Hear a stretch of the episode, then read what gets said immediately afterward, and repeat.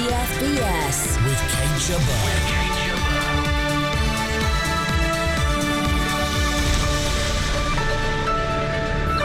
More ships for the Royal Navy, more cuts for the Royal Navy. Here we go again. You've seen the Queen Elizabeth arrive in Portsmouth. This week we'll be naming the second carrier, Prince of Wales. We're building uh, new submarines, offshore patrol vessels. This year, 2017, there's clearly not enough money for the armed forces to do the things that they need to do to be ready.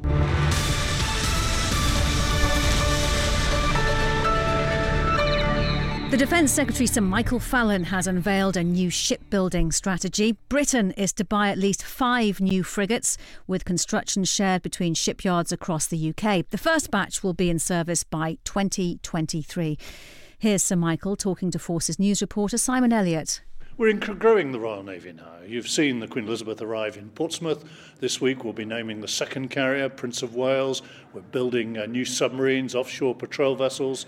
Back in July, I cut steel on the first of the heavy duty frigates, the anti submarine frigates, up on the Clyde. And today, another great day for the Royal Navy, I'm announcing how we're going to build the five lighter frigates that will be added to the fleet. So we have a growing Royal Navy. Taking on board Sir John Parker's recommendations for the national shipbuilding strategy, is it an acknowledgement that focusing so much on the two new carriers was the wrong way to go? No, what he's picked up on is that previous ship procurement, the way we've ordered warships in this country, we've ended up with ships that have been too expensive, that have been uh, uh, over schedule, they've been late, and um, that has caused us uh, problems. We're setting out today an entirely new approach. We're putting an upper limit on the cost per ship and challenging the shipyards of Britain as to whether or not they can meet it. So this is a new approach which we hope will give us warships to budget and on time. Your former colleague Mark Francois this week highlighted low recruitment levels across all forces. Um, with the Royal Navy 10% down on annual recruitment targets, why are you confident you'll have enough sailors to crew these vessels when they come in over the next 10 to 15 years? Well, the Royal Navy is 96% uh, recruited. Um, and the other two services are the same. They've got they they have a few uh, a few gaps, but uh, over 95% uh, recruited. We're spending a lot of money, 200 million a year, on recruitment. But the armed forces are competing in a in a growing economy with very low unemployment, the lowest for 40 years. The armed forces are competing with everybody else for uh, people of the right skills. But uh, overall, we're going to grow the size of the Navy. We're adding 400 posts to the Navy. That was agreed back in the 2015 review. So we're going to go on recruiting. Do you think uh, spending on ships uh, in the modern world, given the needs of cybersecurity, is the right way to go? Would we better, be better spending big money on other projects? Well, we have to spend money on both now. What we've learnt over the last few years is that we have to be ready for all kinds of threats increased Russian aggression, Daesh terrorism in the Middle East, instability now in Asia Pacific. So we need to strengthen our forces across the board nuclear, conventional, and these new areas like cyber. But what we've learnt above all is you need presence around the globe. And an expanding Royal Navy with new frigates will give us that. That was the Defence Secretary, Sir Michael Fallon. So, will this mean a bigger Royal Navy plus a boost to the economy when the orders come rolling in from the rest of the world, or has that ship sailed? I'm joined by naval historian Professor Eric Grove and BFBS defence analyst Christopher Lee. Um, Eric, this strategy draws on recommendations by Sir John Parker, who wrote a review of British shipbuilding published last November. Is it the answer? Well, I think it's encouraging that we are ordering or, ordering the type the the, uh, the type 31s um, and I think uh, trying to sort of spread the spread the load among shipbuilders the carrier program actually has been extremely good. Uh, I'm in Liverpool at the moment and just over the Mersey is, is Cammell Laird's and they will be I think thinking of of, of tendering for the new frigates. Uh, that, that there was a lot of investment there as part of the carrier of the of the carrier program. Uh, other yards too A&P on the on the Tyne. Um, and so I think fostering this this this capacity in England, uh, particularly as the future of Scotland is perhaps less doubtful than it was, but you still have to think of the Scottish factor, is probably prudent, and I think it may well achieve. I well, one hopes it does, and certainly the government does, uh, a cheaper frigate in the end. Mm, cheaper frigate, uh, Christopher. He did say that he wants a price cap on these Type 31s, and he's got a demanding timescale. Is that realistic? Yeah, yeah, it is. It is. If you don't think of it as first eleven ships a lot of criticism comes from the whole th- uh, concept of the Type 31 is that you expect it to turn up very quickly uh, and that it's got a very basic design and it's not fitted out as, let's say, other vessels might be. But we don't want, or we're not ordering more Type 45s. We're not ordering my, uh, more Type 26. We're ordering workhorses. You go back to, for example, when I think it was Vosper Thornycroft, uh, Eric, built, is it the Type 21? Wasn't That's it? right, yes, 21s, yeah. Which BA were class. really good, the Amazon class, that's right, which, which were really good workaday vessels and did a tremendous amount of work. Now, that's what you've got to think about in the in in a modern navy. You don't just build the best there is. This story really starts if you if you think about it in 2010. This whole thing uh, of of the SDSR, then if you remember, when all the naval cuts were f- sort of front loaded, Ark Royal, you know, 2011 went. Uh, the turbulent paid off in 2012, replaced by ambush. In other words, you, you pay stuff off. So when you see stories about, oh, well, uh, helicopters are going and vessels are going, although I don't think they should cut MCMVs, etc., you replace them by better vessels. There is one question, though, above all on this, which really starts with that SDSR in, in 2010, and it is a continuous story. After all, it's only seven, eight years ago, is that if the Royal Navy were having to take the decision about future naval requirements now, would they have built the carriers? They'd have liked them, of course. Do you think they would, Eric? I think they would have done, yes, because the carriers are very useful. You can't depend. You can't depend on the United States anymore. If you look at the deployment of American carriers, there are only two at sea at the moment, and one of them is uh, is a Ronald Reagan in the in in Japanese waters, not mm, you know not very far from home. That picture that was published recently of Queen Elizabeth side by side with the American carrier, that is prob- that is probably going to be the you know the shape of things to come. Mm, Are you feeling quite positive then, Eric, about the Royal Navy at the moment? Pretty much so, yes. I think I think the Manning problem is serious. I've been engaged. He doesn't seem to think so, this Defence Secretary, does he? That's right. Well, the Navy is trying to make itself more attractive. I was involved myself in a study on that among uh, uh, among other First Sea Lords Fellows, and and and and. And the Navy is trying to do better in retention and this kind of thing, and making itself more uh, uh, uh, more attractive. But with this stuff about cutting training and this kind of thing, we must be very careful not to have what the Americans call a hollow force. It's all very well having ships in service, but if the crews aren't trained, we're in tr- big trouble. M- Meanwhile, a report in the Times today says the MOD will be making more savings. According to the paper, a range of moves is being considered, including delaying some of the orders for the F 35 aircraft, reducing the numbers of troops going for battlefield training in Canada and Kenya, as well as removing minehunter vessels from the Royal Navy and Helicopters used by Special Forces. I spoke to General Sir Richard Barrons, who until last year was Commander Joint Forces Command.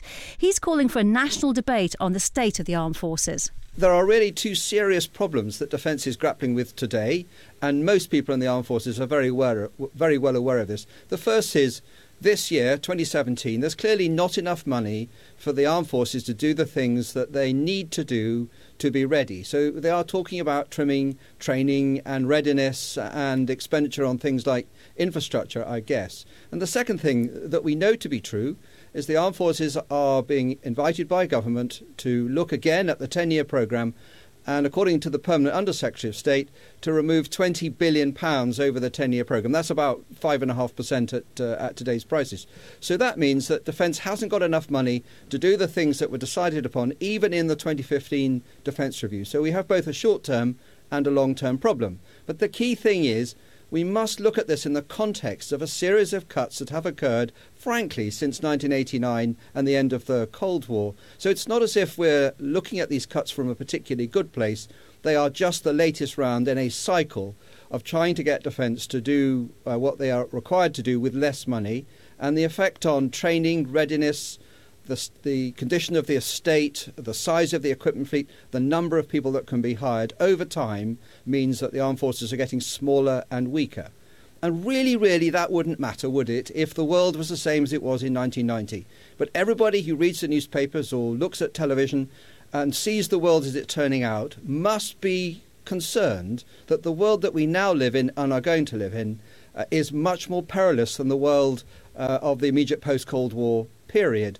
Uh, whether that's a difficult relationship with Russia, the drama that's unfolding with North Korea, the perils in the Gulf, the drama in Africa genuinely there are risks to our national security in terms of the capability that others now have mm. and, and yet, to our interests abroad as part of a globalized world. And yet you see the Prime Minister when she launches the new aircraft as saying aircraft carrier saying that this is proof that Britain is projecting influence and, and is investing in defence. Well, it's a very optimistic message, and, and of course, uh, no one would deny this government has decided to increase defence expenditure at, at about half a percent above inflation every year until 2022. That is a good thing, but as today's story reveals, that's not even holding the line. And yes, the Queen Elizabeth class carriers are very impressive platforms with enormous capability, but they're not complete. The aircraft don't arrive for a number of years, and when they do, they're going to be in very small numbers. And many of the things the Royal Navy knows that it needs to deliver a properly powerful carrier group it can't afford. So, mm. to some degree, there's a very positive message, but my goodness, there's some shortfalls behind the rhetoric. I mentioned earlier that you retired last year, and this week there has been a report about problems, serious problems, of recruitment to the armed forces. If you were starting out again, would you join when you portray the armed forces as you just have? Of course, I'd join. As, as a vocation, I think it's, it's second to none. And for a young man or woman, uh, who uh, wants to try something different, who truly feels they want a role uh, in protecting their, their country, their families, and their society, what better place is there to be than the armed forces? What I would worry about, though, is committing, uh, if you're, say, 18 or 19 to a full career. I would want to know that someone is going to get a grip of the current holographic status of uh, UK defence. You've called for a serious debate. You describe the armed forces as smaller and weaker. What do you think needs to happen exactly? Well, I, I understand how difficult this is for, for government, for parliament, for ministers, for the service chiefs, for academia and society generally, because, as I've said, nobody feels threatened in, in 2017 because we've had the luxury of a very comfortable ride since the end of the Cold War. But we have to be honest and look at the world as it's turning out, look at the state of defence, and come to a, I think, uh, a set of very clear decisions that what we have now is not enough to protect our, our interests in, in this more difficult world. And all I would like to see is a genuinely rich, profound, considered, and durable debate with all of those actors that lays this out and then comes to some, I think, very difficult and potentially expensive decisions that in the world as it is, we're going to have to do defence better, even though we've got to do things like Brexit. Well, that was General Sir Richard Barron speaking to me earlier. Uh, Christopher Lee and Professor Eric Grove were listening to that. I'm sure you both have a lot to say about that. But first of all, let's hear what the MOD have said in a statement. They say, in the face of intensifying threats, we're looking at how we best spend a rising defence budget to support our national security. Christopher, over to you first. I couldn't have written that better myself, honestly. Which bit? MOD's response. You think they'd be better at it by now, wouldn't you? Listen, um, if you go back, you know, I was saying earlier, you, know, you go back to 2010, 2012, when was, this whole thing began. It was about the same time that the Americans started talking to their closest allies, first to the British, about something called air sea battle uh, systems. And it was a philosophy of what you do in the future because between 1990, let's say that's when communism finished, and around about the beginning of this century, the Americans and the British to some extent could go wherever they liked. They could more or less put troops wherever they liked. They could put uh, ship deployments, etc. And then in this century, that started to change. And so thinking started to change and what you could do with what you got. As Eric was saying earlier, they're the Americans with something like mm. 13 carriers. They've only got two running. And so they came up with this concept of cross domain synergy. In other words, you do, everybody does things together. We're not seeing as the general seems to think, we're not seeing a, a carrier battle group going off to protect British interests. Mm. The carrier battle group will be part of something which is trying to maintain the idea of world government, a balance, or whatever. Eric Grove, there are two kinds of rhetoric you team, send, team seem to get when, when you hear about how well defence is doing and investment and cuts, etc. You have the rising defence budget you hear from the MOD, and then you have people like General Barrons talking about having to do what's required with less money. What is the truth? Well, the budget is rising, but it's not enough. And if serious cuts are going to be made, and I was very worried about delays in the F 35 programme, I mean, in the short term, our carrier is going to be carrying but large. the point is, they will still get those F 35s in the long run. Yes. Eventually, yes. But, uh, but, but it will mean perhaps that the, uh, that the carrier will continue to have a combined air group well into the 2020s, a combined British and American one. Also, mine countermeasures. With Russia on the march, perhaps, and Baltic operations becoming increasingly likely, to do away with one's MCM capability does not seem wise at all. There, are, there are, te- there are Weren't they nearing the end of their lives anyway, the mine hunters? Oh, the, mine, uh, mine hunters tend to have quite a long life, uh, and there was talk of re-engineing them. In fact, I remember when there was, you know, when there was the debate about what was happening to Portsmouth, I was assured there was quite a large program of re-engineering the mine hunters. Perhaps they won't be re-engined now. You keep uh, you keep as many MC, MCMVs as you can. I've driven one that was 35 years old. They're around in the Gulf at the moment, help, helping to make sure uh, that that you clear that you, that you clear waves. Let us put one thing in, in, in perspective. You want a ship, you sit down, you say that's the sort of ship you want. You get it 15 years later or whatever it's going to be. The most important thing to remember this is that it takes a long time to build your forces in the style that you want them and the types you want them. Now, the important bit is things happen in, along the way which means you change defence spending. So when you get a big scream as, oh, there are not enough six inch guns left in the Navy, etc., it's all part of a process which you have in a period of 20 years. That's all we are seeing at the moment. Gentlemen, we'll be returning to this subject, I am sure, in the future. Thank you very much. Uh, Professor Eric Grove, thank you for your time today. Sit Rep with Kate Still to come, GCHQ celebrates the life of Denniston, the man who made it all happen. BFBS SITREP. North Korea has tested another nuclear weapon underground. They've announced improvements in their longest range missile. The Americans have told the Japanese and the South Koreans they can buy advanced US weapons systems. But what are the Chinese saying? Professor Hazel Smith is from the Centre for Korean Studies at the University of London. Good to speak to you today, Professor. What could China do that would stop North Korea doing what they're doing?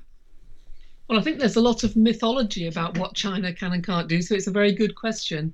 First, politically, they have next to no influence over the uh, regime uh, inside North Korea. North Korea is a sovereign state, uh, and it's not just the fact that it's an actual sovereign state. China has not been able to persuade North Korean governments, even since they fought with the North Koreans in the Korean War and lost, best estimates are up to a million Chinese even since the war ended in 1953, they've never been able to have any influence over the government, often to their extreme frustration.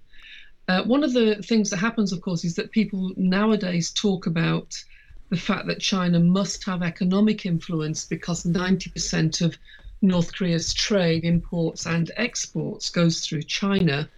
But we have to remember that the level of trade is extremely low. North Korea is one of the poorest countries in the world, even though it's got uh, as we can see from their missile and nuclear development, advanced scientific and technological skills, it's still one of the poorest countries in the world. Its exports and imports are very low compared to most countries, which means that a lot of those imports and exports go to uh, for survivability for the population.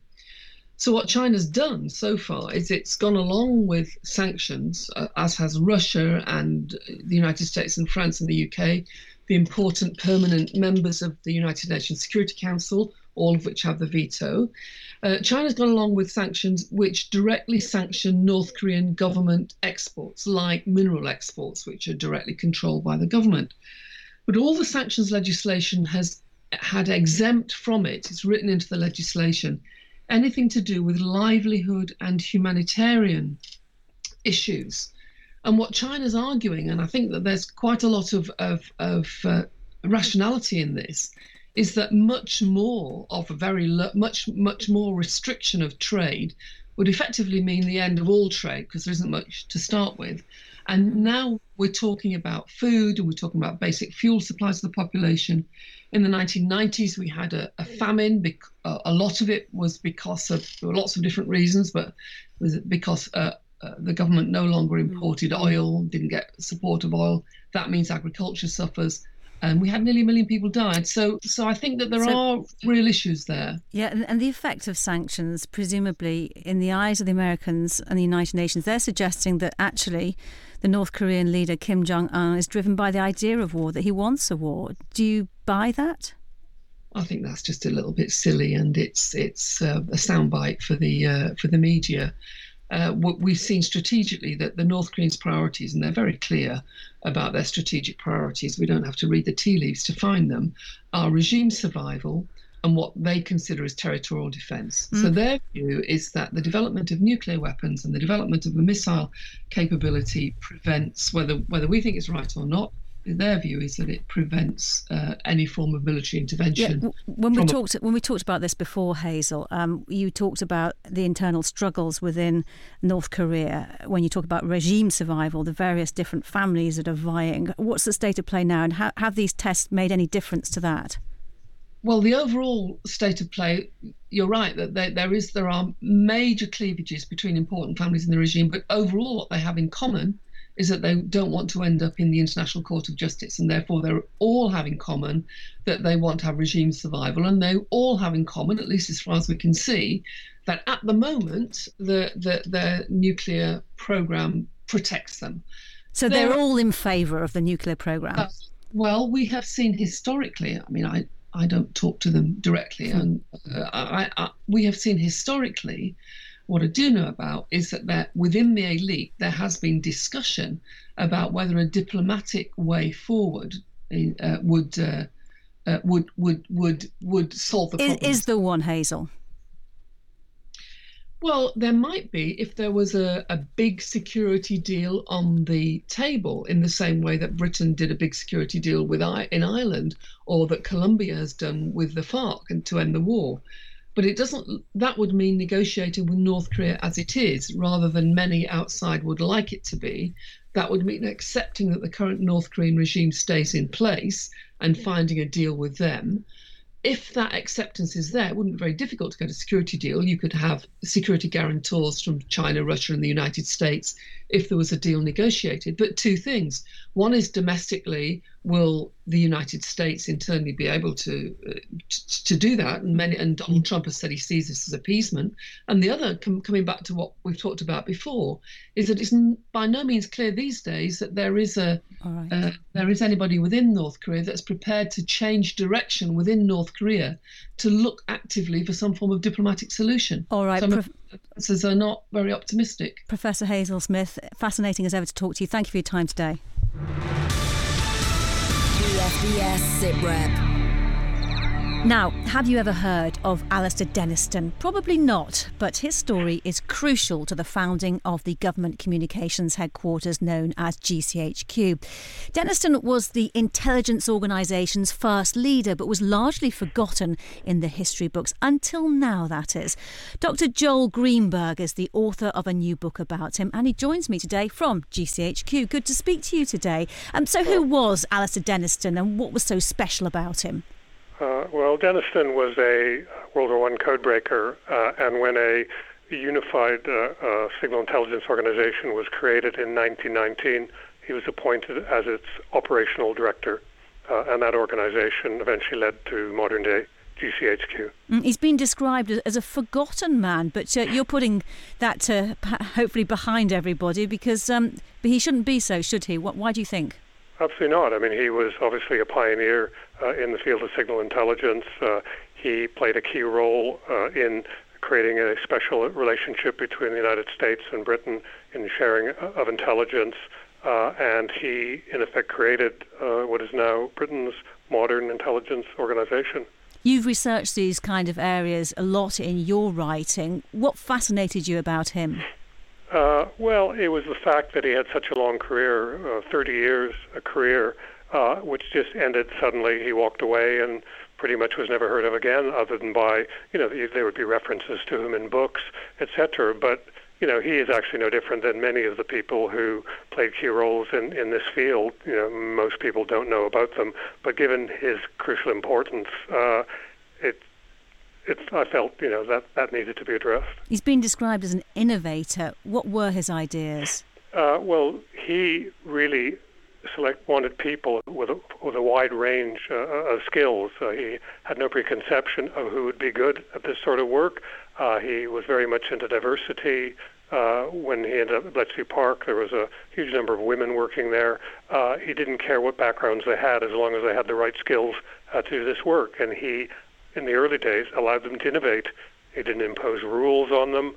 Uh, he allowed them to solve the many problems that they were facing uh, without too much heavy a burden of administration on top of them. Yes, and he identified the talent in people. He was known for that, wasn't he? What kind of people did he take in that other people would not?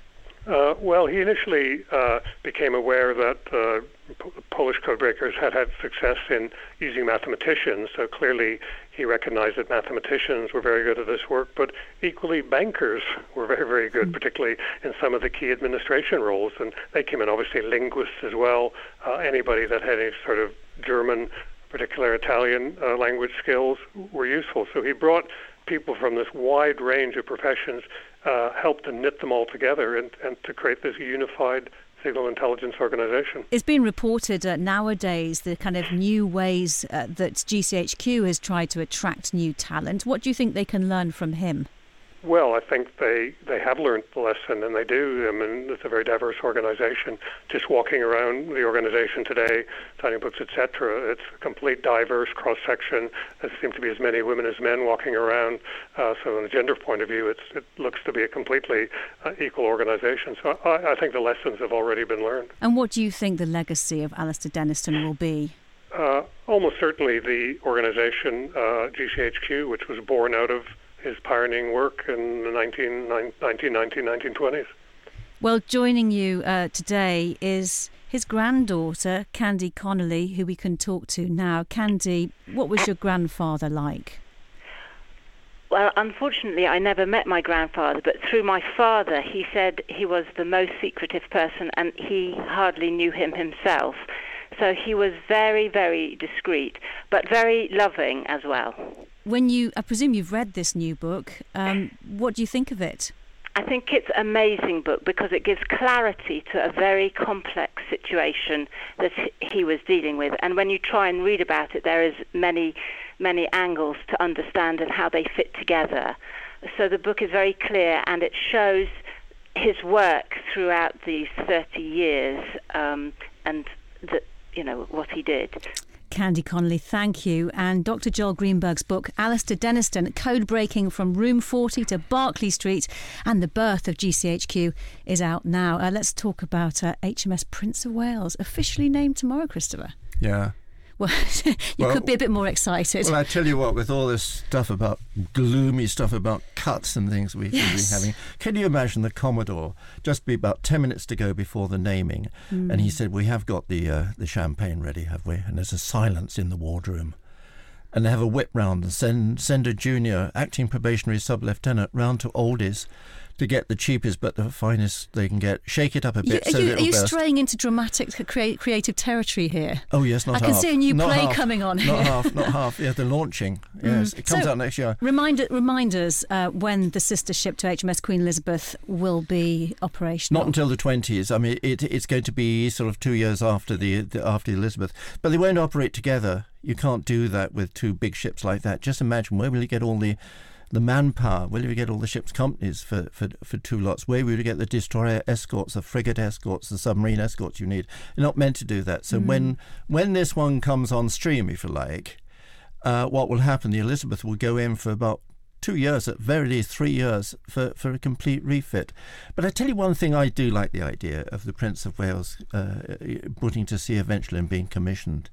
When a ship in the Royal Navy is recommissioned, it quite often has an old name a name that we've had before, like the mm. Sheffield or the uh, mm. Ark Royal. They then go along to the silver vaults in the Defence Ministry, the old Admiralty silver vaults, and they get all the silver from the last ship and they bring it out, and they put it on the table, and that's ours. We've reclaimed the silver from our last ship. Most important thing in your book, probably. It was the most important thing. But I tell you one thing about, course, the uh, Prince of Wales. She was really smashed up by the Japanese in World War II, so that's not such a good Let, sign. let's let's leave it there for Let's this leave it on the cheap cava from Aldi, shall we? Tell us what you think. You can tweet us at BFBS SitRep. Never miss an episode. You can subscribe to the show as a podcast. Just search online for BFBS SitRep. We'll be back same time next week. Thanks for listening from me, Kate Gerbeau. Bye bye